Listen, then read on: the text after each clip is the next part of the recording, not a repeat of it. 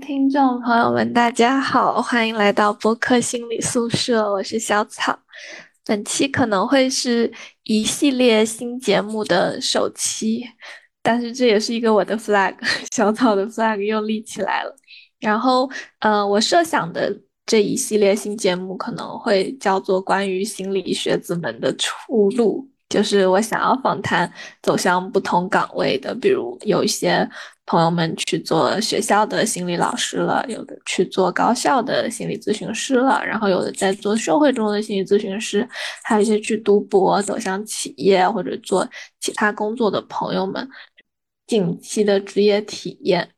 嗯，因为想到其实最开始我自己接下播客的初衷，就是想要找到一个可以记录我自己。呃，研究生生活的载体，然后所以有很多播客节目其实是和我自己的生活进程结合在一起的，比如，嗯，我自己当下的感受，或者说我近期比较感兴趣的事情，近期发生在我身边的事情，然后也有一一大部分是作为个人，或者说作为一个，嗯，还在实习期的新手咨询师的成长。所以，关于这些，因为联系小暖的时候，也正好是我们在选择实习方向的时候，所以当时就是想要更多的从不同的从业者那边获得更多的信息呀，还有呃，对于后辈们的建议。然后我们又从那一次的访谈之后拓展到了今天的播客节目，就是像我刚刚所说的小暖，就是我们第一期的嘉宾，然后。嗯，我们俩是在一个就是为癌症患者的家属提供心理支持的公益项目里面认识的。然后我们俩本来是带领不同的小组对话的，就是一些契机，就我流窜到他们组了，然后就认识了小南，所以很高兴可以邀请到小南。那请小南，嗯，介绍一下自己吧。Hello，大家好，我是小暖。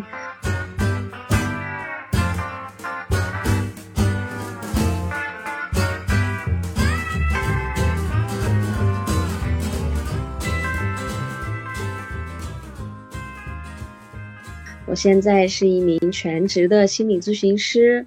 呃，我目前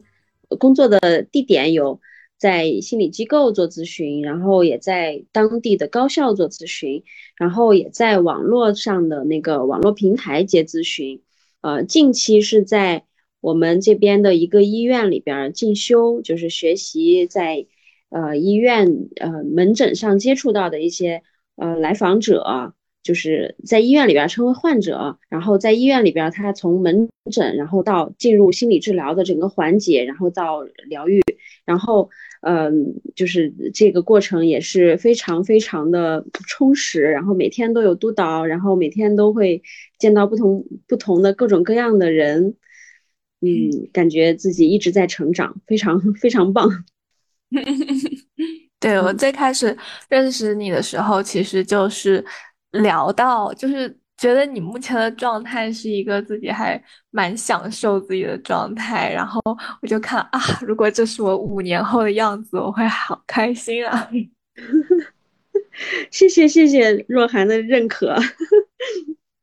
对，然后我们那时候就是也有聊到，你说你之前也是学心理的，然后但是毕业一开始是去做的呃特教的老师，然后我也很好奇，就是是是怎么样转转到心理咨询的，然后还有比如过往的那些经历，做特教老师的经验有没有给你对于这个工作上有什么帮助，或者有什么就是更好的准备吗？嗯。我觉得这个经历就是有一句话说的时候，人生没有白走的路，就每一段经历可能对于你的以后的工作呀或者生活呀都是有帮助的。嗯，我当时选这个专业其实很神奇，就我是学理科的，然后当时毕高中毕业了以后，我就去选专业的时候，我看到理科的很多很多的专业，就我们毕业的时候都是用报纸看的，很多很多的专业啊学校呀。好像没有我喜欢的、感兴趣的。然后我爸妈好像对这些东西，他他们也没有什么指导性的意见，然后他们就尊重我。然后我偶然间看到有一个诶心理学，然后我就选了，因为我是北方人嘛，我就特别想去南方，然后我就选了一个南方的，就我的分数能达到的一所，嗯，大学的心理学，然后就在心理学，就是在这个专业里边读。我不能说我的大学生涯特别的勤奋，但是我感觉就是专业里边开的每一门课我都是非常感兴趣的，尤其是做实验呀，还有跟同学交流啊，就是大学生活也算是非常充实吧。然后毕业以后，我们当时有有一些实习安排，就是我实习的呃地方有一个是特殊教育学校，然后也有一个地方是空军部队的地勤，呃地勤部队就是那个。医院里头，然后在特教学校里面，就是见到了很多的这种自闭症和发育障碍的孩子。其实我从小是一个非常喜欢小孩的人，就在那里边，我我看到那些孩子，我就觉得，嗯，怎么说呢？就是自闭症的孩子，他很多的情绪控制呀，然后认知呀，都是会有有障碍的。但是就是跟孩子在一起还是很开心的。然后毕业以后，我。其实，在毕业之前，我们做过一个霍兰德职业倾向测评，我是非常适合我的个性，非常适合做心理咨询师。然后毕业以后，很多同学去考了公务员呀，然后有考研的呀，然后我就非常想去从进入这个职业。然后找工作的过程中，发现就是这个职业在在我毕业的时候是很难去养活自己的。然后就偶然又看到了一个特殊教育学校在招聘。然后我就去了，因为我本身对这个就待了一段时间以后是还是挺喜欢的，虽然说挺累的，然后就去了。去了以后就在那里边也学到了很多特殊教育嗯相关的一些知识，然后也跟孩子们相处的挺好的。但是到了一个两三年的一个，到了快三年的一个时间点，我就有一点就是对那个职业对那个行业就有一点倦怠了，因为。带的孩子都挺重的，然后每天都就是怎么说呢？就学校里面挺吵的，就是充斥着孩子的那种尖叫啊、情绪失控、跑来跑去的那种声音，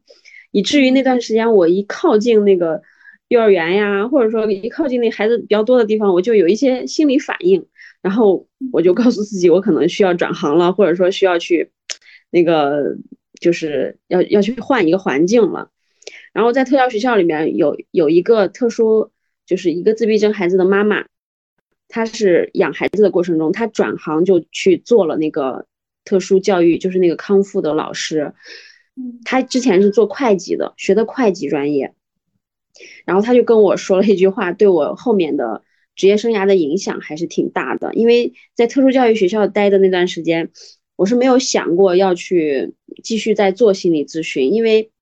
可能一个是那那段时间也没什么精力，还有一个就是当时对那个市场也不是特别的乐观。然后那个老师跟我说，他说，呃，他毕业的时候可能会计这个工作也不是特别好找，但是他的同学就是坚持到现在的做的就是做这个职业做的已经非常高的职位了。他告诉我，他觉得我的这个专业很好，就以后可能是一个发展的方向，因为他是特殊孩子的妈妈，他觉得他都需要。然后他就告诉我，你一定要坚持。然后当时的那个学校的校长他也挺欣赏我的，然后他就让我去在学校里边给家给那个老师做过一些团辅，就团体心理辅导，做过几期。嗯，感觉他们都挺喜欢的，因为真的就是在那里边待着，压力都挺大的，不管是老师还是孩子的家长，压力都挺大的。所以后来我就。就出来了以后，我就开始去寻找这样子的机会，然后就，嗯，进入到了，就是可能积累也也中间也有差不多两年的时间，也在纠结，就是我要不要去找一个稳定的工作呀，考公务员呀什么的，就是也有也有这样的一个过程，就是因为家里的父母还是希望作为女性，还是希望进进入一个稳定的体系里头。嗯，其实我也试过，就在事业单位待过。后来发现这种就是一眼望到头的日子，确实不是我喜欢的类型。因为做到做到两年的时候，我可能就实在是受不了了，然后我就呃辞了工作，然后就进入到了一个小的这种心理机构里边，然后就开始就就开始做这个行业了，就就基本上就是全然的进入这个行业了。然后刚开始肯定你你不能你去的时候不能做那个心理咨询师，可能就是做一些边缘的工作。然后到了五年前，然后才开始就是网络咨询开始慢慢的兴起的时候，我就开始在网络上接咨询了。嗯，其实，在其实，在之前就是经历了不同别的职业的时候，我也没有放弃。那段时间非常少，但是网络上它也是有一些相关工作的，比如说。我记得当时在一个一个心理月刊还是什么，就是他有那种读者来信，就是用通过邮件的方式跟读者做咨询。然后还有一个呃有一个网络平台，不知道是谁创建的，我已经记不清了。然后在那个平台上也有一些来访者发布一些他的求助的信息。然后我我记得我当时还接过一个电话咨询，就是没有断，我一直在做。然后在这个中间也考了二级证。然后在五年前就开始全职做心理咨询师，就是网络平台，它其实一个非常好的载体，它让来访者和咨询师能够更便捷的去联系。然后网络咨询刚开始，刚刚开始那几年，其实咨询量是非常大的。然后慢慢的就是有了通过网络咨询这个，慢慢的去积累自己的经验，然后在地面开始在心理机构接咨询，然后在呃学校里边接咨询。嗯，基本上我的职业发展就是这样子的。然后在这个过程中，就是可能就是去年吧，然后就觉得，因为 学校里边可能对我也是出于一个信任嘛，然后就给我的学生可能都比较重，比如说有自伤自杀呀、抑郁呀，或者说他们觉得他们评估不了的学生，有一些边缘的那种人格障碍，甚至有一些精神病性的症状，就是慢慢的我就开始有一些。嗯，出现了一些无助的这种感受，就是浩劫的那种感受。我觉得我需要去学习，或者说中断这样的一个过程，然后我要自己要去充实一下自己，然后就报名了在这个医院的进修，然后就现在就是全脱产在医院里边进修，就跟跟着医生一起在工作，就是一周五天，然后休息两天，这两天其实也是可以接咨询的，嗯。对的，因为我我最近从上个暑假，然后到这个寒假，我也一直都在医院见习，然后真的还蛮累的。就是虽然说是在看别人工作，但是真的真的好累。对，因为我之前的工作状态是，就比如说有机机构里边或者学校有咨询的时候，我就去就行了，约好了我就去，然后回来再处理后续的什么咨询。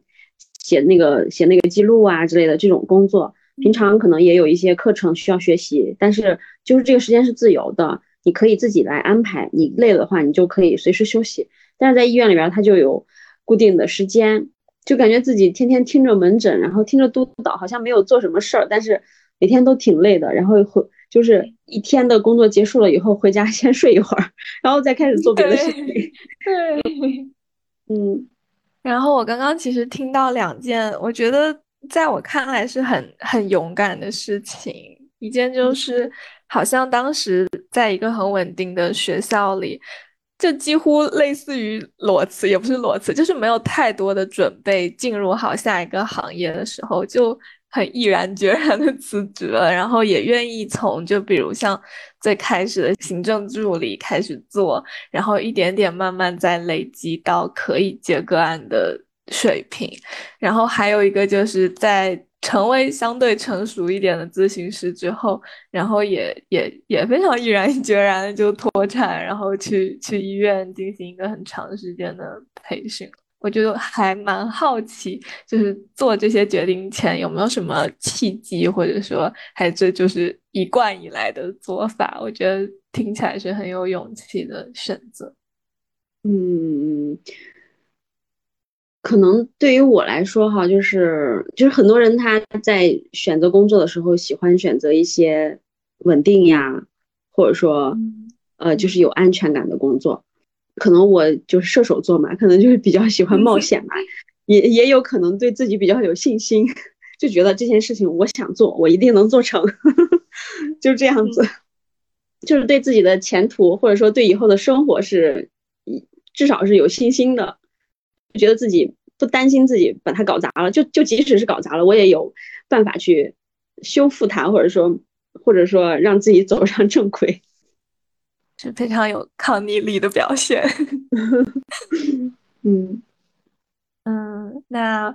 还有一个就是，如果要用比如几个词形容一下自己目前的职业或者生活状态的话，你可以想到想到什么样的词？嗯嗯，我觉得这个就是做这个职业。它每一天都是不同的，嗯，就每一天都是新的。你可能就即使是作为一个非常成熟的咨询师，就像我我现在待的这个医院的主任，他是我们西北地区应该来说是最有名望的 老师了，嗯，但是他跟我们开会的时候，或者说跟我们做督导的时候，他也是抱着好奇心。抱着那种学习的态度，面对每一个人报个案，面对每一个人提出的问题，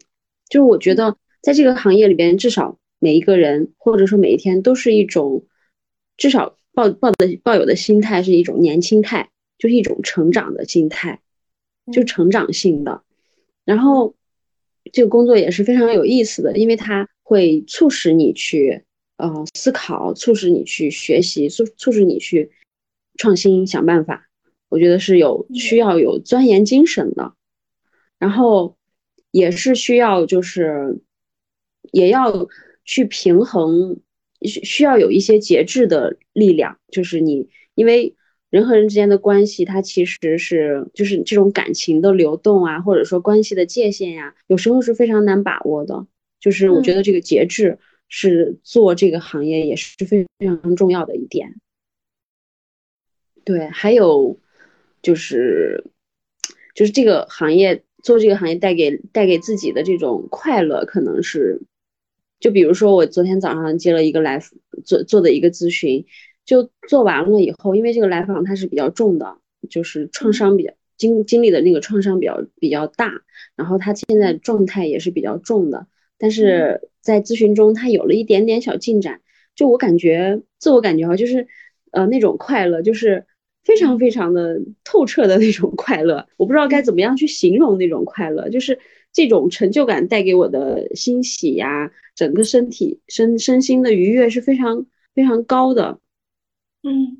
嗯，就是有机会去陪伴，然后见证一个生命它在生长，就好像小植物破土的那种感觉。对对对，就是那种特别单纯的幸福感、愉悦感。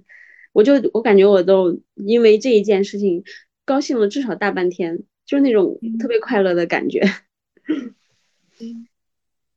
好像有时候真的就是看起来是个助人者，但是有时候自己的生命也会被那个对象稍微点燃一下或者点亮一下的那种感觉，就是很珍贵的。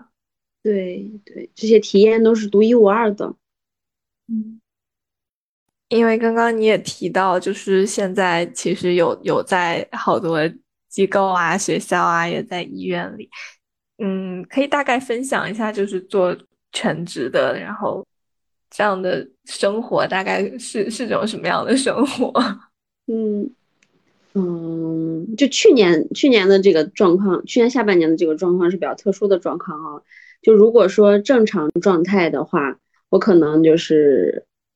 一周一周的生活可能就是一般在学校里边可能会待上个三个半天，然后学校里边约好了咨询，然后我就过去，然后可能一次要一个一个半天就接两到三个咨询，然后在回来的路上，因为有一段时间他会非常忙，然后就在回来的路上就把自己咨询的那个记录就我我可能会随身带着那个平板，然后就把咨询记录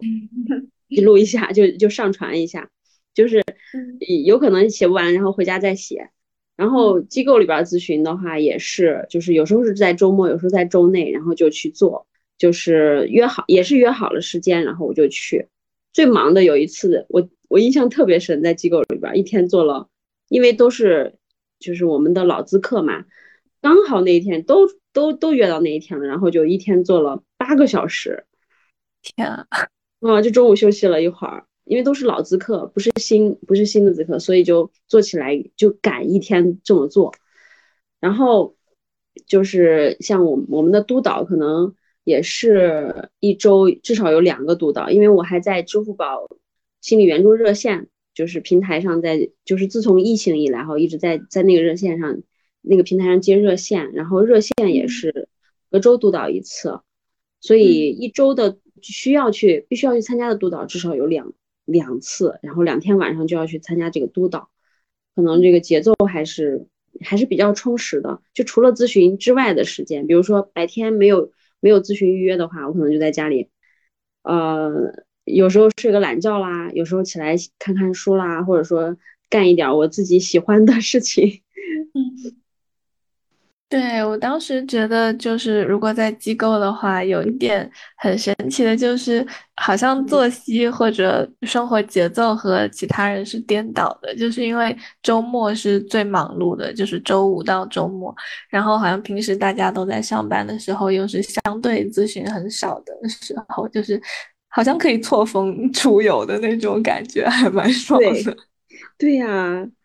你像我这两年也出去玩过好几次，基本上都是我发现，哎，最近最近的这个就是老资客的这个咨询到了一个阶段了，然后他们可能要暂停呀或者怎么样，我就嗯。好赶赶紧捡上这个时间，或者说学校放假了，赶紧捡上这个时间，然后出去玩上几天，嗯，然后刚好都是淡就是人不多的时候去的，就挺好的，嗯，还有一个。接下来的问题就是我之前自己很好奇的，就是作为全职的咨询师，职业以后会大概经历什么阶段？因为刚刚小南也讲到自己毕业之后，应该也有好好多年了。毕业之后先成长了几年，然后到全职可以做咨询之后，现在有五年五年多了。然后就是这这些过程中。你自己有感觉到大概经历了哪些不同的阶段吗？嗯，其实就这个问题，上一次你问我的时候和这一次你问我的时候，其实我的感受还是不太一样的。因为最近 最近我发现，就是我们那个医院里边又来了一批新来了一批实习生。嗯。就是进修生哈，我能看到他，因为我们报个案都是在一起的，一个老师带几个老几个学生，然后在接了咨询以后，就是我们去报个案，然后督导。因为报个案的时候，你就能看到他的这个状况。我会发现有一些老师，他可能就跟我刚开始接触咨询的时候状态一样；有些老师他可能就是看起来就是他有他有一定的经历了、经验了。我我发现就是可能刚开始接咨询的时候，因为虽然我是学过心理学的。我在学校里边学的嘛，然后后来就是刚刚开始接咨询的时候，其实是没有学过什么咨询技术，就没有上过那些班儿啊，或者说没有系统受训的，就是学校里边学的那些东西和考的那个证书的东西，然后就去接个案。就刚开始接个案的时候，很多状况都是新的，就非常容易用怎么说呢，就是用居委会大妈的思路去开始去解题了。哦 哦，对，就是刚开始就就容易有这样子的状况，就不容易让自己的思维就很容易被来访者的问题带着走，就开始去解题呀，或者说什么，然后慢慢的，然后才容易到进入到一个啊，我要用心理学的思路去思考这个问题，要用心理学的方法去解决这个问题的这个状态，这个阶段，嗯，这个阶段就是可能就是。嗯，稍微有一些经验的阶段，然后后来就进入到一个，嗯，就除了应用心理学的思考和心理学的方法，还是没有办法去解决和理解这个人，那我就要去学习到更多的东西，比如说开始去思考，就是从精神分析的角度，或者说心理动力的角度去理解这个人，让咨询做得更细一些、更深入一些，然后更怎么说呢？更系统一些。到了这个阶段，然后到了这个阶段以后，你就开始去，我不知道这个咨询也挺神奇的，一个阶段一个阶段接触到的人就会督促着你去往下一个阶段走，然后到到了这个阶段以后，你就开始就很神奇的就开始接触到一些比较重的病人，就是不能说病人哈，就来访了，就是出现一些比较复杂的状况，然后就又又让你。进入到一个，哎呀，我好，我好累呀，我好无助呀，我好，我不知道该怎么办呀，这个阶段，然后又让你去进入到下一个阶段去学习，就变成这样子了。那近两年的阶段，你你有觉得是到达一个自己就是相对觉得更更胜任，或者相对来说更游刃有余一点的状态，还是也有感受到一些瓶瓶颈期的感觉？嗯，就是这两年，就是开始进入到一个开始接触一些稍微复杂一些的个案，然后稍微重一些的个案的这种状态中，就是简单的简单的这种问题，可能很容易有一个脑海中很容易有一个框架，一个思路，很容易理解这个人，然后到复杂一些的，可能就需要花很多的精力，然后到去年的时候，就去年的时候，我就觉得。我好像做做咨询有点做不动了，就开始就是，尤其是学校那边给我派一些比较难的个案的时候，我就开始有一些畏难情绪了，就就开始就是，比如说约咨询，然后出现一些然后请假呀，或者说哦约了咨询他又爽约了呀之类的这种情况，我反而觉得啊松了一口气的那种感觉，然后就慢慢的就放慢脚步了，就是。进入到一种慢看的状态，就慢慢的，然后边看边做，边看边做的这种状态中，然后调节自己的呃状态，然后嗯，到了那样的阶段，就是咨询量减少了以后，我就觉得，哎呀，自己好像又挺没成就感的。然后我觉得我的生命中应该要去做一些事情来让自己，就是自己在咨询上好像有一些受挫，然后我需要在别的方面让自己增加一些信心。然后我就开始想，我要去做点什么，然后就瞄准了一个目标，就是要我要去爬雪山，我要去征服雪山，就开始去做这件事情了，就去做准备。嗯，我们之前我是在小组里面的时候听到听到你有分享，就我记得我们那期就是聊的话题就是自我照顾，然后你就分享了一下。关于当时爬雪山就怎么爱上爬雪山的，然后还有我记得还有聊到更多的一些关，比如关于医疗啊，然后关于呃如果如果出现意外啊或者死亡啊的那些看法，你现在还还愿意在在节目里再再讲吗？可以呀，嗯，我觉得就是雪山是从去年，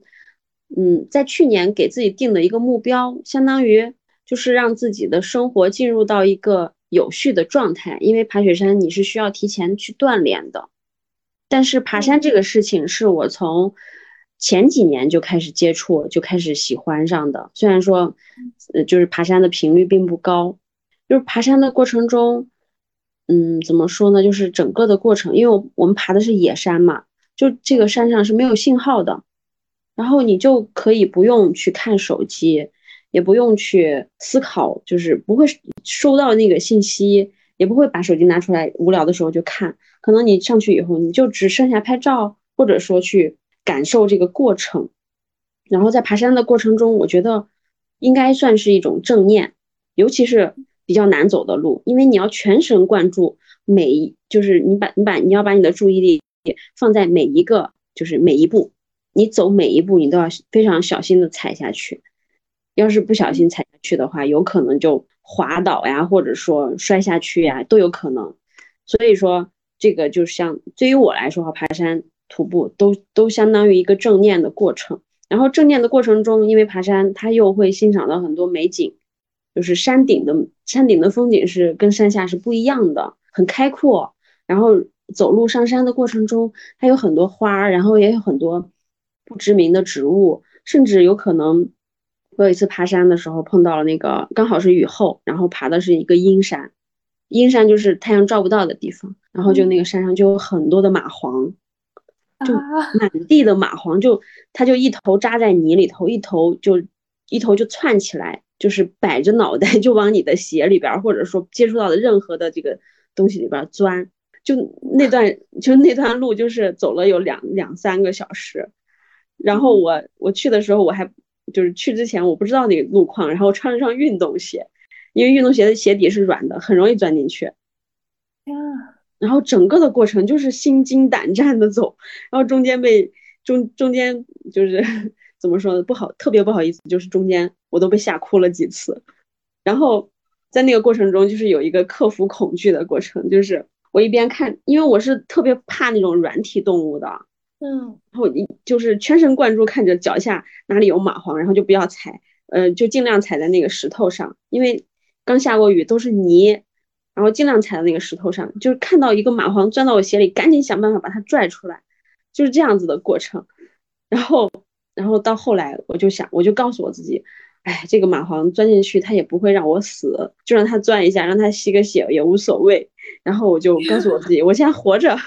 然后我就开始。走得更快一些，就不要去走得太，因为你你自己在这个队伍中，你走得太慢的话，有可能就会影响整个的行程，后面的人就会有意见了。然后我就告诉自己不会死的，我先活下去，就是不管它咬不咬我，或者说怎么样钻到我鞋底里面或者怎么样，我先活下去。然后我就开始就走得快一些，然后就碰到那个，因为没有路都是劈开的路，然后就从那个树上往过爬。从底下往过爬就是这样子，然后尽快的加加快自己的步伐。呃，就是这个过程中，我觉得其实爬山这个过程，它相当于也是一个挑战自己，或者说，就是对于我来说也是一个正念，然后也然后也是一个放松的过程。就是我们有一个有一个肌肉放松，就是先紧张，先先先握拳，或者说让自己的让自己的肌肉绷紧，然后忽然松开。我觉得爬山很像这个过程，就是。非常紧张的时候，你是心跳加速，然后需要走的特别快，然后走的特别惊险。然后放松的过程就是下山以后，下山的那条比较平坦的路的时候，你就会非常放松。就是这样的过程会让你怎么说，身体也经历了一个非常极限的状态，然后下山以后，也就是这个状态就是很容易，就是就是让自己经历身体经历了一个极限的状态以后，那个那种放松的状态是非常放松的。嗯嗯，然后我就可能就喜欢上了这个爬山。一个是在山上是完全放空的状态，然后还有一个这样子的，嗯，紧张到放松的状态，就会让人这个体验是非常神奇的。特别神奇的就是我在新冠，就是去年年底不是大家都都阳了嘛，嗯，新冠以后有很多后后遗症，然后就。大家都不敢去剧烈运动嘛，然后我就那段时间我就特别想出去走一走，就听就我们群里边组织去那个我们西安这边的鹿角梁，它那个难度是非常大的，而且上面也有雪。我在我报了名之后，我感觉到我嗓子有点疼，我害怕是有一些肺部的这种感染，然后我就吃了两天抗抗生素，然后当天晚上我就去了。去爬爬鹿角梁的过程是非常辛苦的，因为是夜爬，晚上十点上，晚上哦凌晨两点上山，然后第二天晚上十点才下山，而且山上有很厚很厚的雪，是很难走的。然后下山以后，非常神奇的是，我的那个新冠后遗症，就是比如说嗓子疼呀，或者说有痰呀之类的这种症状，全都消失了。所以我觉得它就是当你的身体到了一个极限的状态，就。我不知道具体是个什么样子，然后就我自己感觉就像是你的，好像出了很多的汗，然后身体到了一个极限的状态，好像细胞就换了一遍一样，就感觉自己下山以后，第二天睡了一觉一休息，感觉自己就很健康了。到现在有很多身边有很多人都是怕冷的，但是我我现在我感觉我的身体状态跟阳之前的状态是差不多的。嗯嗯。我觉得刚刚你说那个比喻，我就觉得好神奇。你会把，呃，整个爬升的过程比比作是一个大型的渐进式肌肉放松，我就觉得好有意思啊。对，因为我自己也会想这些事情，然后我就觉得真的特别像。因为爬山的过程中，就是我走的山，可能我就特别喜欢走那种比较险的路，就是需要全神贯注。你身体不管是精神呀，还有身体呀，都是一种非常紧张的状态。然后下山的时候，下山一般都是走走着走着，他就进入一一段平坦的路了嘛，然后就开始放松了。一到放松的状态，就想睡觉了。我在想，那比如说爬山这件事情对你来说这么重要的意义，可能是在于它是一个这样一个像坐过山车一样的体验。然后可能它也是一个正念的过程，然后它还是一个把身体推向极致，然后最后再再感受自然、感受各种风景的过程。我在想，你最最喜欢的部分是是哪一个？还有就是这件事情在你生命中，比如意味着什么？意味着是挑战，还是说，呃，去去征服？也也不能算征服，还是有一些更多的掌控力，在你感觉到可能职业有一点点倦怠之后。嗯，就除了刚才说到的那个放松，我觉得。可能就是户，我现在也算是户外圈的一个人了吧。然后在户外圈里边，我觉得就是，比如说你爬过这个山，然后跟大家一说，大家都知道，大家觉得哇，你好牛，就这这也是一种成就感吧。好像是在职业碰到一些瓶颈之后，开始更多的往生活的各处去发散了，然后又找到一点就很热爱的事情。然后在这里把他们就也也推向另一个极致的感觉，对，就是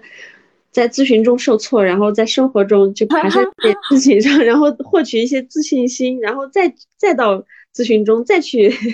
带着自己自己的这个自信心，然后再往前走。嗯，我也感觉到好像这个过程听起来是就是能建立自己的那种胜任力的感觉，就是我。怎么难都可以，对呀，对呀，是因为你像，呃，我我我去那个鹿角梁的时候，鹿角梁我是，呃，就是是夜爬嘛，然后那段时间一月份的时候雪很厚，而且，呃，就是大家刚阳过。我是刚阳过，还没满一个月，就将将满一个月的时候，我就去爬山了。那段时间去爬山，就是我发了视频以后，大家说哇，你好厉害呀！你刚阳过你就去爬山了，怎么怎么样？而且这个山难度非常大，所以就那那个其实也是一种怎么说呢，就是一种虚荣心吧，有点儿。那我也有有一个小小的好奇的点，就是我有听说很多很多呃大人们，就是或者前辈们，好像做了父母之后会更小心这些，就比如参与比较极限的运动啊，或者有有危险的运动中。那这部分就是你会有类似的担忧，或者你你会是以什么样的形式跟跟家里人说说这段经历？嗯，我觉得。我爸妈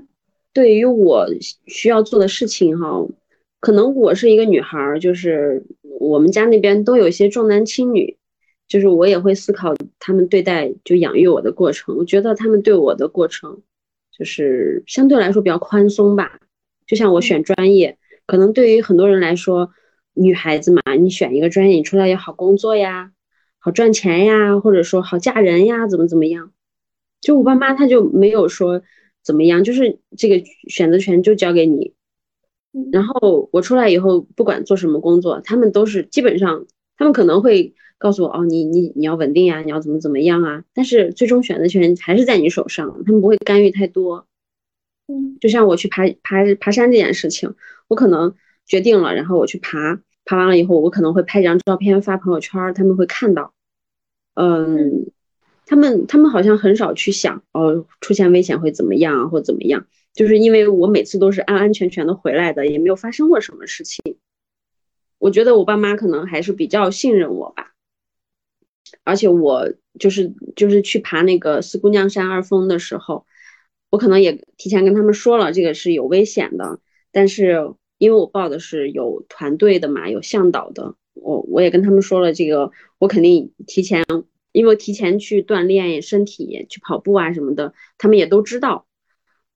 他们也就是告诉我你要你要注意就行了。但是爬四姑娘山的这个过程，还有就是回来以后，我开始混 混一些户外论坛，然后也会接触到一些就是户外出现事故啊或者怎么样。其实我也思考过死亡这个事儿，我觉得。其实人生的反正终究要死嘛，就是有一个词儿叫向死而生。因为即使是会死，但是我们每一天，如果说我每一天都，呃，为了怕死不去做这些事情，那我那我的这个人生就只有这么几十年，那好无力，好无聊啊，好没有意思啊。但是，呃，我就是我一直在做自己想要做的事情，一直在去突破自己，一直在去，嗯。不能说是冒险吧，哈，一一直在去就是挑战自己。我觉得这个过程很有意思，就即使是我哪一天，或者说下一次就就挂在那个山上了，我觉得我也是，就是在一个自己喜欢的地方去世的，我我很满意，而且我跟我周围的人也会说，如果说我挂在某个山上了，那你们千万不要让救援队去救我，就让我在那儿天葬就好了。嗯嗯，但是在这个过前提之下，是因为孩子还小。嗯，爸妈身体，爸妈现在也还就是我爸妈六十多岁，还不算太年纪太大，就是先让孩子长大，就是至少他成年，就在这在他成年之前，我去做这些有危险的事情，我肯定是首先要让自己保证自己在一个安全的范围内，就是我要我要保证我自己的生命安全，然后再去做冒险的事情，比如说爬雪山，我就要去先锻炼身体，然后让自己在高原去适应。然后，如果说自己有不适应的状况或者体力不支的状况，我就及时的下撤，不会说去拼了命的一定要去怎么怎么样。嗯，对，第一次去参加那种几天的徒步，就是在腾格里沙漠。在腾格里沙漠的时候，因为我在换一个地方，我睡睡不太好，然后吃吃饭的话也吃不太好。然后在第二天徒步的时候，因为中午是路残，就是吃零食，其实吃不了几口。就是我可能就是遇到不好吃的，或者说我不喜欢吃的，我吃不了多少。然后在下午吃完午饭休息完以后，下午再走的时候，走了有可能有一两个小时，我就感觉我可能有一些低血糖的症状，我就告诉领队，我说我我可能低血糖了。因为沙漠徒步他会呃鼓励你坚持徒步，但是如果说你体力不支，你你自己选择坐物资车也是可以的。然后我就告诉他说我可能要坐物资车了，然后。领队一看，他看我脸色可能也不太对，然后他就让我坐物资车了。就是我觉得，嗯，之前也有老师跟我们说，无论是做咨询还是就是爬山这件事情、徒步这件事情，你要知道，嗯，就是你知道你能做什么可能不太重要，但是你知道你不能做什么非常重要。就你要知道你的局限，嗯。对，我刚刚就是好神奇，在你讲这句话之前，我就说啊，这个过程也和咨询好像，就是有的时候你拒绝或者你你放弃、你转介，要比你接着坚持下去，也也是很需要勇气的一件事情，然后也是很需要自己对自己的认知和觉察的事情。对对，就在咨询中，你你及时的，就是你非常节制的去终止。或者说转接对你是一个保护，对来访也是一个保护。在那个你出去跟别跟着别人一起徒步的时候，其实对你自自己的生命安全是一个保护，你对别人也是一个保护，因为大家跟你一起去走。如果说这个人出事儿了，那大家都会受影响，而且整个那个路线可能也会受影响。嗯，对啊，好神奇啊！就是突然间这样一个。很香的部分，那我也很好奇，就是，呃，小暖一直说，嗯，就是有好多经历，然后现在也在不同的机构啊里面做咨询师，有没有什么是整个实践啊，或者整个职业过程中让你很难忘的事情，或者什么小故事想分享一下？嗯，哦。就是你在问这个问题的时候，我就想到我有一段特殊的经历，因为大多数时候我们去学习，可能都是在培训机构呀，或者说在啊什么工作坊啊，或者跟着哪个老师在学习。然后这段经历，他不是跟着心理咨询师，他是跟着可能我我有时候就是那个学习的思路就比较开放哈，不会说特别体制内啊，或者说特别系统啊什么的。然后这段经历可能就是跟着。寺庙的一个法师学习，嗯嗯，就是这个是我最初接触正念，嗯，那个寺庙它是在我们扬州，嗯，也是也是有一个老师跟我说的，因为我对这个东西，就是那个老师带我们做了一一小段的那个正念，就是他在寺庙里边接触到的那个一小段，我觉得感觉很特别，然后那个老师我也很喜欢，然后他说哦，有一个什么马来西亚的大师。法师过来，他们叫法师。法师过来要在这个寺庙里边开一开一个几天的那个，就是一个活动吧，相当于。它有一个主题，然后呃我就去了。我我不知道寺庙是什么情况，因为我小时候接触到的寺庙都是那个就是神神鬼鬼的哈，然后有一些就是感觉里面的和尚啊，或者说师傅啊都不太接地气。然后去了以后，嗯，就是那个马来西亚的那个法师，他他开始跟我们讲那个四念处经，就是这也是我第一次接触佛法。他四念处经，他讲的就是，嗯，就是人的怎么说呢？就是人的基本的身体的运作，然后人的呃感受，呃五蕴，五蕴就是色香味触法，人的感受怎么来的呀？你的你的感官呀，或者说这些东西，其实我讲不太清楚哈。但是在讲的过程中，我就发现，天哪，这个佛法真的是。不能说法力无边吧，就是它怎么涵盖的内容这么多呀？就慢慢的，因为其实他想要引入的就是一个正念嘛，就是他会告诉我们，我们这个正念，它就是要此时此刻，就是体会此时此刻的感受。然后，嗯，你的眼睛看到的就是你眼睛看到的，就是怎么说？有一句话说的是，见山是山，见山不是山，见山是山的这个过程。就是在这个过程中，他会带带你去体验，嗯，通过走路啊，通过唱歌呀，通过就是做一些简单的运动啊，通过吃饭呀，然后让你去感受这样子的过程，我就觉得特别特别的开心。然后，嗯，有一个特殊的地方，就是第二天的时候，那个法师带着我们做那个行禅，行禅的过程中，他会有引导语。就是他会讲到面对痛苦、接纳痛苦、接纳恐惧的这个引导语，在这个过程中，我就想到了我两年前去世的一个跟我关系非常好的亲属，嗯，就就那那一个那一个瞬间，之前我这个亲属去世之前，我是非常就是排有一点害怕去见他的，因为他去世之前，这个整个人的状态非常痛苦，我有点回避那样子的状态。就是去世以后，我可能也没有觉察过自己内心对他的感情呀什么的。就是在那一瞬间，我的感情都出来了，然后就开始就开始不停的哭，开始流泪。嗯，然后在那个场里边，就我觉得寺庙它是特别以人为本的。就那个那个场里边，可能周围的人也能看到我的情绪，他们没有说啊去安慰你啊或者怎么样，他就允许你在那儿哭，允许你去流泪，允许你就是发生的。呃，说的任何话呀，各各种行为呀，然后到了下午的时候，就是法师带领分享的这个环节，刚好是那个马来西亚的那个师傅带带我们这个组的分享，然后当时我就说了我的感受，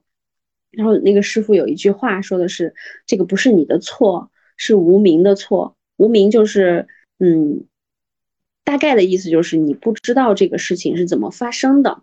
就是无名的意思。他那个话就像一一束阳光一样照到我的心田里边，瞬间我的心里就感觉就暖和了，就感觉散开了，就那个迷雾就散开了一样。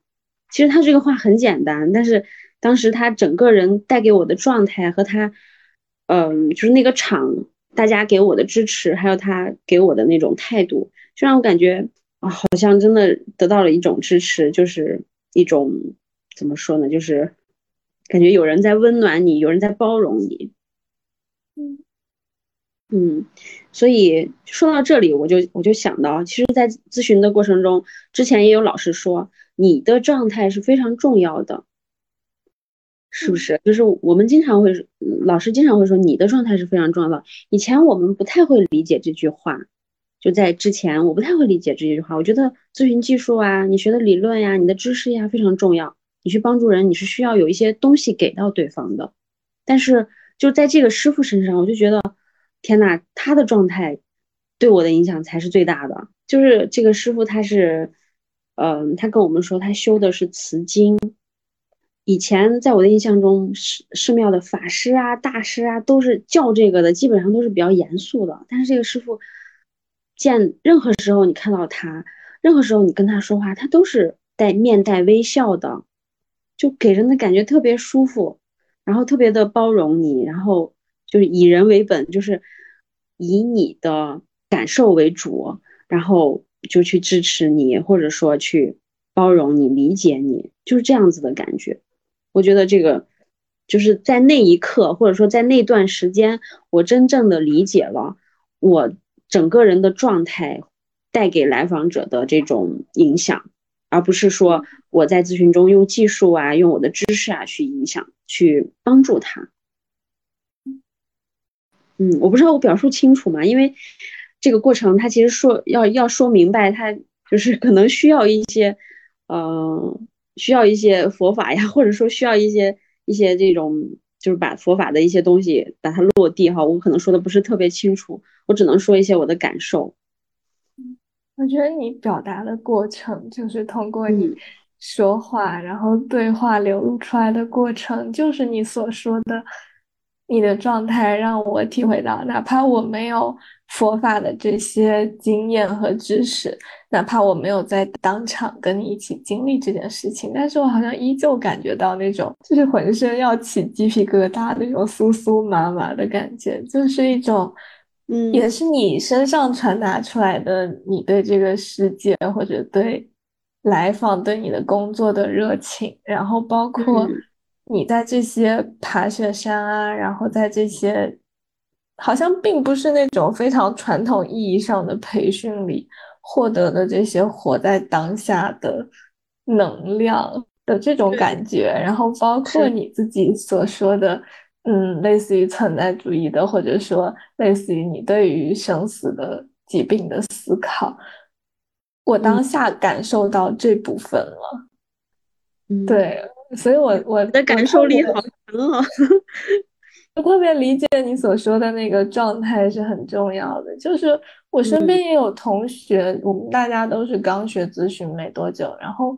那个同学就是也他可能也没有那么多技术上的，或者也没有那么多培训，但是他整个人的气场，就是因为我知道他走过一段他自己的路，我知道他克服过一些类似于。存在主义危机，或者说他生命中的那些困难的点，然后他度过了那段时光之后，他整个人呈现出来的状态就是允许一切发生在自己身上。然后我就感觉，不管他的技术如何，他的那个场是会让来访体验到，就是他也允许你以任何的形式存在的那种感觉，那是非常给来访力量和安全感。对，是的，就是说个题外话啊，就是在那段时间，其实我去那个文峰寺去了两次，第一次是在端午节三天，然后第二次是在国庆节七天。国庆节的时候，那年刚好有一些政治问题，然后本来国庆节的时候是梅法国梅村的师傅过来带的，我特别渴望，因为法国梅村的师傅据说哈，他们来的时候会带着乐器，然后带着你跳舞啊、唱歌呀，然后去做各种活动，特别开心。结果没有，然后就 是，然后国内的师傅带，但是国内的师傅他们请的师傅也都挺棒的，都挺好的。我印象特别深的就是一个是扬州小学的一个，呃，校长，应该是以前的校长，退休了。他讲，他给我们讲了一个绘本，那个绘本是石头城还是什么？哇，他讲绘本的时候引经据典，讲的特别好。然后还有一个静音法是讲那个《金刚经》，他就只讲了前面《金刚经》的一个引言还是什么，哇，当时就就感觉在那在那里待着的时候，那个状态，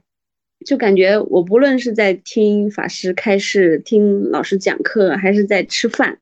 或者说在走路，我的整个人都是非常幸福、非常开心的。然后那段时间我就在想，哇，我能不能天天在这听课，就这样子的，就觉得那个饭。我我不知道那段时间是不是进入到那个正念的场中了哈，就觉得那个饭超级好吃，然后大家都觉得那个饭可好吃了，因为寺庙里面它那个饭是素食，它没有葱姜蒜，然后也没有什么荤腥的东西，就是纯素，但是每天的饭都觉得好好吃，每一口都好吃，就不停吃饭的过程中就觉得就就会想不断的想，哎呀这个饭好好吃呀，好好吃呀，就是这种感觉。嗯嗯，你有觉得就是去了寺庙之后，发现好像跟以前的刻板印象不太一样，或者说你是有在那边住，还是就是每天在那边学习，大概是一个什么样的体验？是去的话是每天住在那里的，就是整个的，比如说三天或者七天之内都是住在那里的，就同吃同睡。嗯，但是是男女分开的哈。嗯嗯。那感觉感觉就觉得，可，嗯，就因为我们第一次住那么大一个房间的那个架子床，就是几十个人都在住在一起。嗯嗯，然后嗯，之前的那个法师的印象，就刚才说那个讲课那个法师，对于我来说，法师是一个高高在上的人，就是特别严肃、特别庄重。结果第一次第第一眼见到那个法师，他笑眯眯的跑过来，然后给我们就是。就态度特别和蔼，然后每天讲课的时候一直面带微笑，然后跟我们轻声细语的讲，特别特别的，就是呃舒服。然后他也跟我们说，就是我们每节课完了以后，可能会有人提问，然后就会说到一些现实的困扰。然后他说这个困扰我也有，怎么怎么样，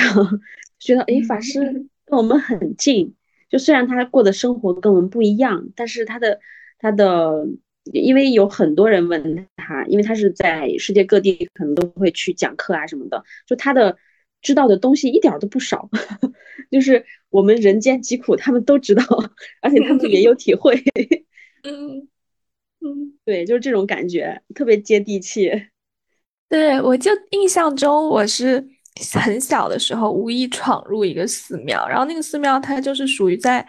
我家乡的中心城区，但是是一座小山上，然后平时烟火又没有那么旺，但是就是也是有一个呃师傅在里面。然后我那天就是我们是去吃素菜，然后我是在附近玩的，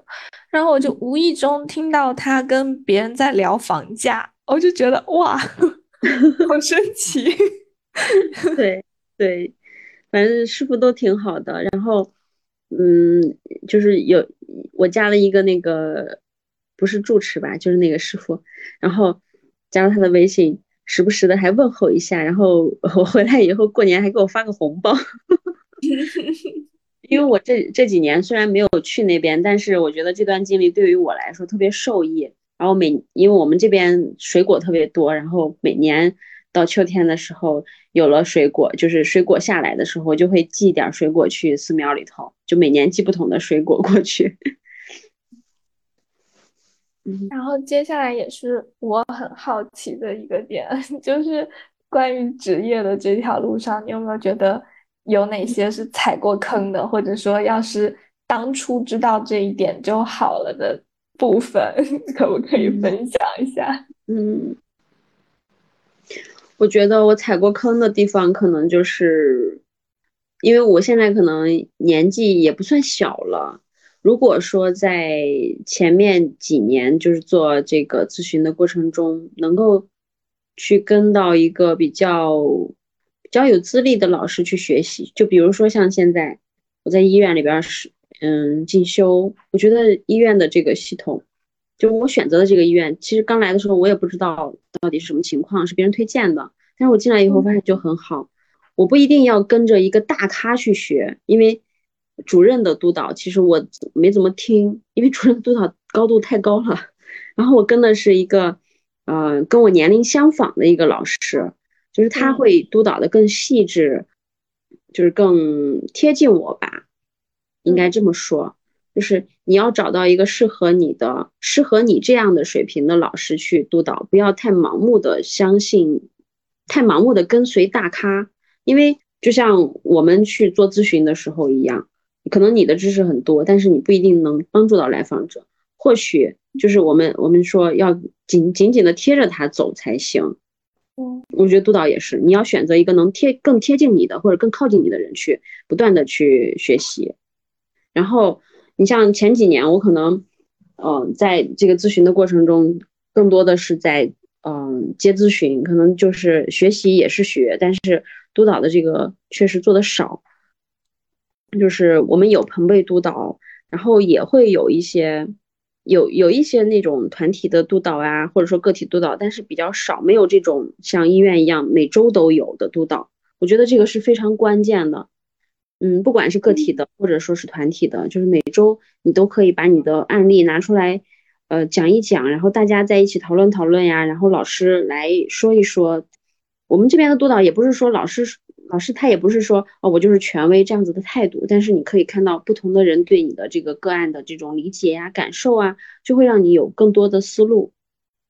嗯，觉得这个督导还挺关键的，挺重要的。如果说前几年我能有这样的机会，我在督导的过程中不断的刺激自己，让自己去学更多的知识啊，让自己更更好的去弥补我在咨询中不不足的地方，可能我进步的或者成长的会更快一些。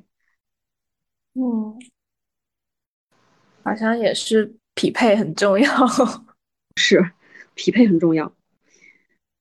那你有觉得就是就是整个比如接个案啊，然后自己作为咨询师的成长过程中，有有哪些就是走了走了弯路，或者走了一条更更曲折的路的那种时候？走了弯路的话，我觉得就是在最开始的时候去学各种技术吧。其实这个后来我我也跟我的同事朋友也聊过这些，其实就是人在刚开始接咨询的时候，或者说在前前期，就很容易被那个咨询技术给迷惑了，就遇到问题以后就觉得哦，我要去找一个方法来解决这个事儿，然后就去学技术。但是其实学了技术以后，你回来你觉得这个东西很好，但是你可能不太会在咨询中去用。就是用的时机不太对啊，或者说，呃，用的方式不太对。就是你可能学到了这个技术，但是你并不一定会用。所以，我觉得就是你不要先去学技术，先不要去学，尤其是这些技术类的工作坊，不要先去学，一定要先去理解来访。就是不管是你运用你自身的资源，或者说。呃，学习一些动力学方面的东西，或者说，嗯，在督导中，让老师来带领你去做一些这方面的工作，就是先去理解来访者这一点很重要。嗯嗯，当然技术也可以，但是技术，嗯，不要在最开始去学，因为我觉得容易走入一个误区，就是拿着技术就去做咨询去。开始去开刀，去给人开刀，这个有一点，就是容易容易走偏。嗯嗯，对，就我是好像我目前或者前一阵子有有一点点这样的感觉，就是我有时候觉得好像经过两年训练之后，我反而变钝了，就是以前的。感官或者感受是很鲜明、很直接的，所以有时候你下意识的反馈或者你下意识的回应是能够贴着对方的。但是我觉得好像训练，因为训练中会有很多，比如课堂的演练啊、课堂的讨论啊，在这样的情境下你要做什么，有的时候我会分不清楚，比如在。接受培训或者上课之前，我知道那些是我自己的呃直觉，或者我知道那是我自己当下的体验。但有时候现在我会觉得我不确定了，我不确定那是我受过训练之后，我知道哦，在这个情况下我应该讨论了，哦，这在这个情况下我应该要怎么样了？然后类似于这种的感受，就是好像有一点，呃，我我当时。自己个人体验的时候，我把它形容成就是像一个人变成一个机械人的过程，就是你是半人半机器 的那种感觉，就是它确实会保护你，比如这个机甲它会保护你，然后同时也会让你变得更快或者更更强大，因为有一些设置确实是很很保护人的，但同时你也会好像有一点点感觉到丧失了一部分。最开始的那种很很直觉的或者很鲜明的那种感受，我不知道你有没有 体验过这样的过程，但是我最近好像有一点点这样的感觉。是的，我我我在最开始接那个网络咨询的时候，我我最开就是最开始的阶段，我就会有不同的来访者给我抛出不同的问题，然后我就开始想我要我要怎么样去解决这个问题，然后就开始学技，就是去学技术，然后就开始尝试。在尝试的过程中，发现我还不如不用技术呢。我不用技术，或许这个来访还能跟我多做几次，或者说多多聊一聊。一用技术，反而中断了，就是有可能中断了这个关系，或者破坏了这个关系。后来我就把技术给抛开了，先去理解来访者，先去跟随他。然后我们今天这个督导的时候，老师也刚好说到这个问题了，就是你在咨询的过程中，就是我的理解哈，就是你在咨询的过程中，你必须是一个正念的状态。你就是关注此时此刻，关注此时此刻当下的来访的感受或者你的感受，就是运用自身的资源去啊，去去搅动当时的那个场，而不是去想啊，我现在应该怎么样回应他，我下一步要说什么，我要怎么怎么做呢？就是当你开始去思考这些问题的时候，其实你已经偏离来访者很远了，就是必须马上把自己拉回到那个状态中，就是。关注来访者，或者说关注当下发生的事情。嗯，我我也有听说，就是一些大家都是新手的朋友们，就是反而他们是个案遇到困难之后去找督导，然后督导之后好像有点类似于督导老师给的东西很多、很丰富、很专业、很满，然后好像他把这些。可能没有更多的处理完之后反馈给来访之后，好像更容易脱落。就是我我不确定那个过程是，嗯，有点类似于来访可能会感觉到一个整个风格的不一样，或者一下子感觉到你看到了很多东西，或者有各种各样动力或者各方面的原因，我就会觉得可能那也是一部分，就是督导老师的那些东西是他的。然后，但是最终工作的还是还是自己。对，是的，这个就就跟用用那个技术是差不多的，就是你用一个东西来去解决他的问题，你可能就就已经脱离了这个人本身了。你在关注这个问题，就像督导老师给了你很多东西，其实你也是跟技术一样，你就拿着这个东西，你去想要去解决他的这个问题，你已经脱离他本身了。其实。我觉得督导老师可能更多的是想希望给到你的是希望你去理解他，怎么样去理解他，嗯，而不是拿着督导老师给的东西直接去用。这个可能我这个是我的理解哈，就是可能每一个人的状态是不一样的。嗯嗯，我觉得是很很真诚的建议。嗯，我刚刚听下来也觉得有受益很多。那还有一个就是刚刚问了有踩过的坑，然后我也想要问，就是这么多年，你有没有觉得有什么是特别想要感谢自己的事情？嗯，特别感谢自己的，可能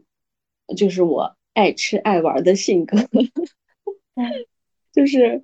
我觉得。我我因为我我身边有一些人然后，他接到咨询以后，他就会非常的焦虑，他吃不下呀，然后睡不着啊什么的。我可能就我我接到咨询，我觉得很难，但是我依然要吃要睡 要玩儿，就是吃睡玩，它其实就是一种自我调节嘛。就我会想办法去调节，然后嗯，你就是接触了这个正念以后，我那个老师就就那个法师就告诉我们，处处是道场，可能。不光是你坐在那里吃饭的时候，坐在那里训坐禅训练的时候，或者跟着法师走的时候是正念。你在日常的任何活动中，你都可以正念。然后我就想，嗯，我可以在我喜欢的东西中正念，比如说爬山。然后我也有乐器，我买了空灵鼓，这个也就是学空灵鼓的过程也是一种正念。然后写毛笔字呀，然后还有拇指琴呀，就是当我。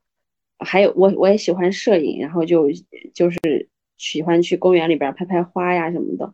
当我在咨询中有一些情绪啊，或者说受到一些影响的时候，我就去做这些事情，然后做完了以后，就自己的状态就调整了，然后就可以再去回到这个咨询当中去。我觉得这个就是自我怎么说呢？自我安抚、自我疗愈这个部分很重要。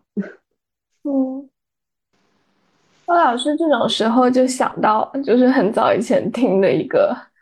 讲座，就是一个专门做危机的咨询师，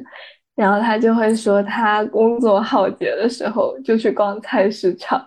然后就去摸摸一摸，看一看那些五颜六色，然后又很新鲜的蔬菜，然后他觉得那个对他来说就是一个，就是在生活中找到一些可以锚定自己的东西，然后让自己安抚自己，然后让自己在当下的那些东西。然后你刚刚说，我也就感觉到，就是这好像也是可能我我觉得。至少在我看来，我会觉得是一个咨询师，或者甚至就是是一个人很重要的特质，就是他他很有生活气。我很喜欢那种很有很有生活气的人，就是他们是真实的在在生活着的。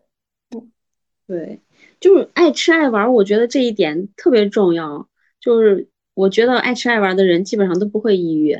我就是那种好吃的人，比如说我在外面的。餐馆吃到一一一盘很喜欢吃的菜，那我回去以后我就会想着，哦，这个菜怎么做的？我自己先试试，自己做一做，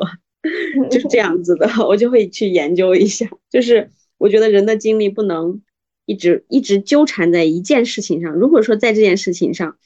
遇到遇到困难了，那你就去换一个事情做一做，然后再去就是自己状态好了以后再去看这个事情。就像我我我我比较丢三落四。我从小的时候，我找东西的时候，我发现，哎呦，我现在死活找不到这个东西，那我就先不管了，我先去做别的事情，做一做，然后忽然想起来，哎呦，这个东西在哪儿，然后我再去找它。嗯，那你有没有觉得，就是做咨询这些年来，有没有哪一些时刻是有感觉到特别好解的时刻？然后那时候你是做了什么调整啊，或者，嗯。特别好奇的时候，可能就是去年上半年，就那段时间就特别不想接 咨询了，就是已经到了那种，我看见咨询或者说看见别人给我约咨询，我就内心有一些，就开始联系我的时候，内心就有一些升腾起一种稍微有一点烦的感觉。哦嗯。然后我就开始又尝试新的东西，就是在我生命中之前没尝试过的，因为我以前都不跑步，然后我就开始，呃，为了爬雪山的目标，然后就去跑步，跑了三个月。嗯嗯，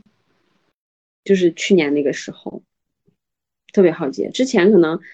呃，那个阶段都是断断续续的，比如说我遇到困难了，我去，呃，找督导聊一聊呀，或者说学习学习呀，或者说，尤其是出去学习，就是。又可以玩又可以学的那种，我觉得每次学回来我都会有一些进步。然后那段时间因为疫情也一直没出去，然后，嗯，就是在在我们当地去跟周围的同事聊呀，或者说我找个人体验呀，找督导呀，好像都没有太大的帮助，就卡在那里了。所以我可能是就适合那种需要在更远的地方跟大家交流的这种人。嗯。嗯，对，我觉得可能跟当下的那种大环境也有也有一些关系。嗯，对，就是因为疫情一直没出去，然后去年那个那段时间就特别不想接咨询，就是就会有一些烦，甚至就是，但是又不得不去做这个工作，因为我知道，如果说你停一段时间的话，可能来访。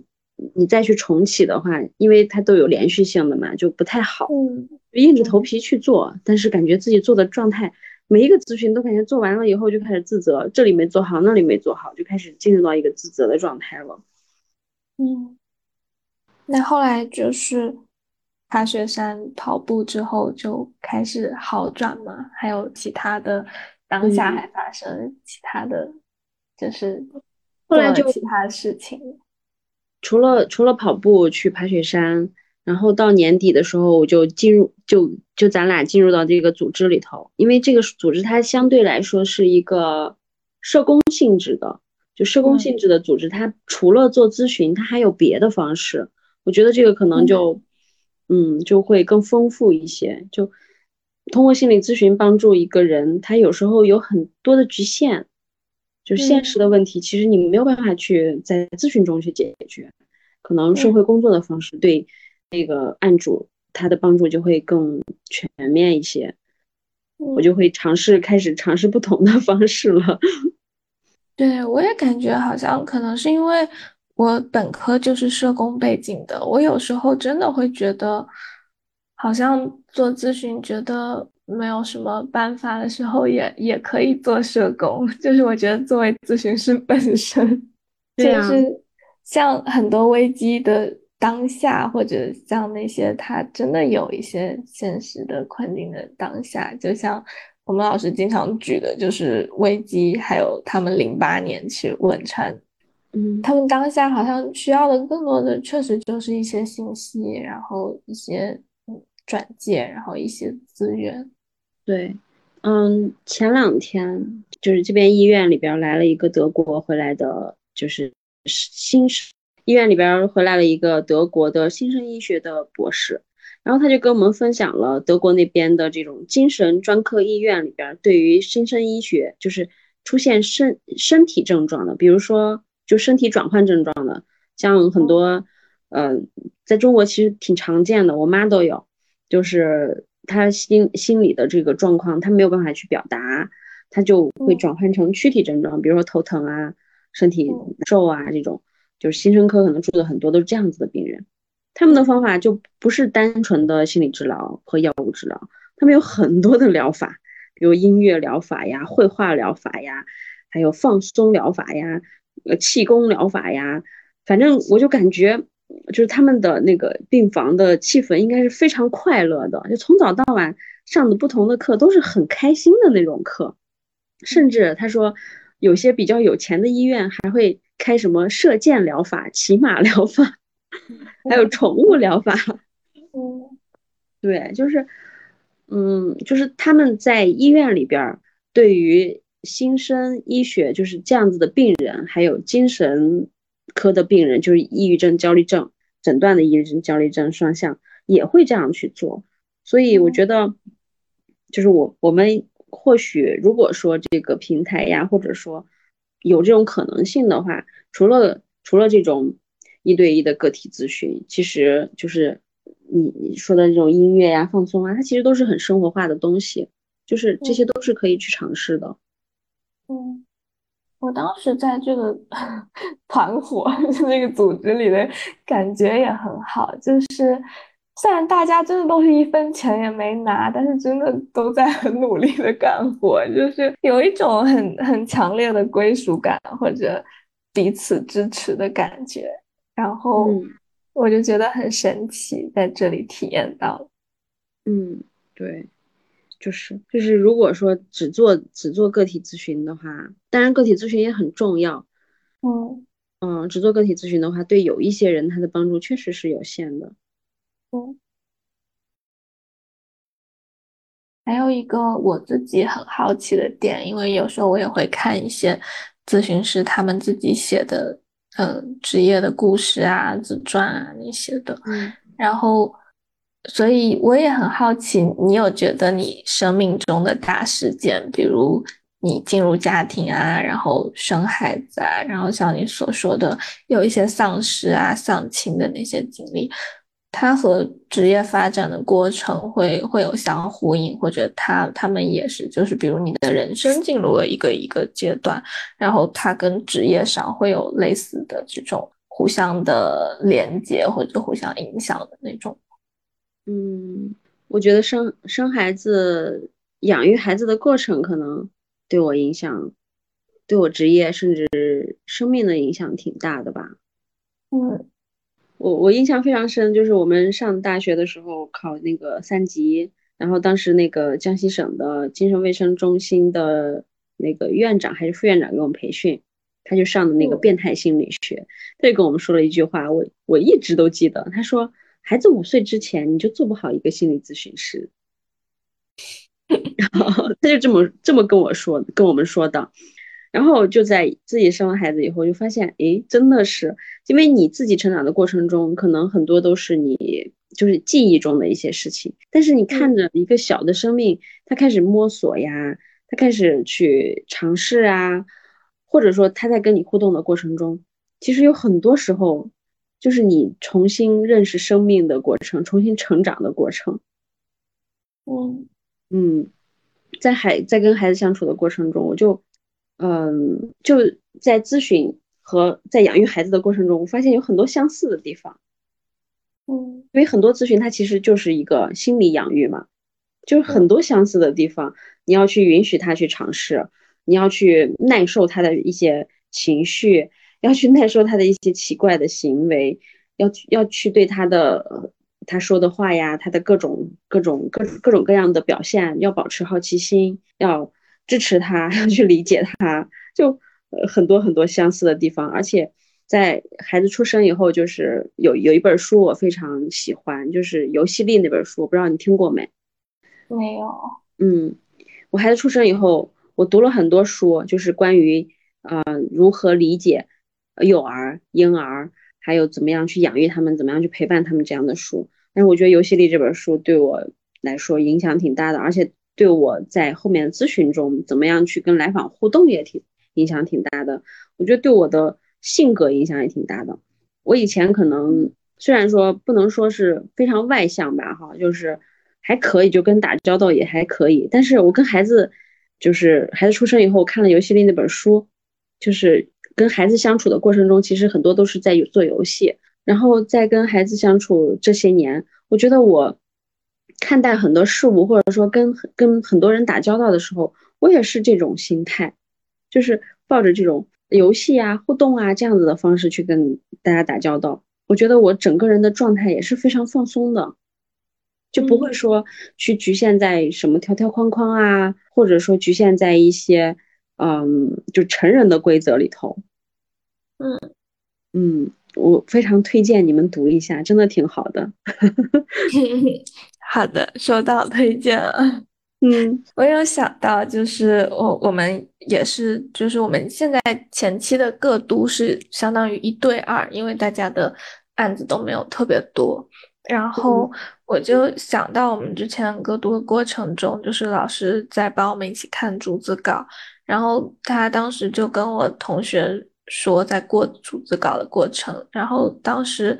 嗯，同学就。反馈大概就是前几次他好像一直在做共情，但是觉得没有更多的进展，或者没有没有更多的信息出来。然后他好像这一次咨询中就变得更多的是在提问。我们督导老师当时就说，就是咨询过程会有跟养育的过程一样的，就是会有需要很多重复的无条件的积极关注，然后会有很多比如像。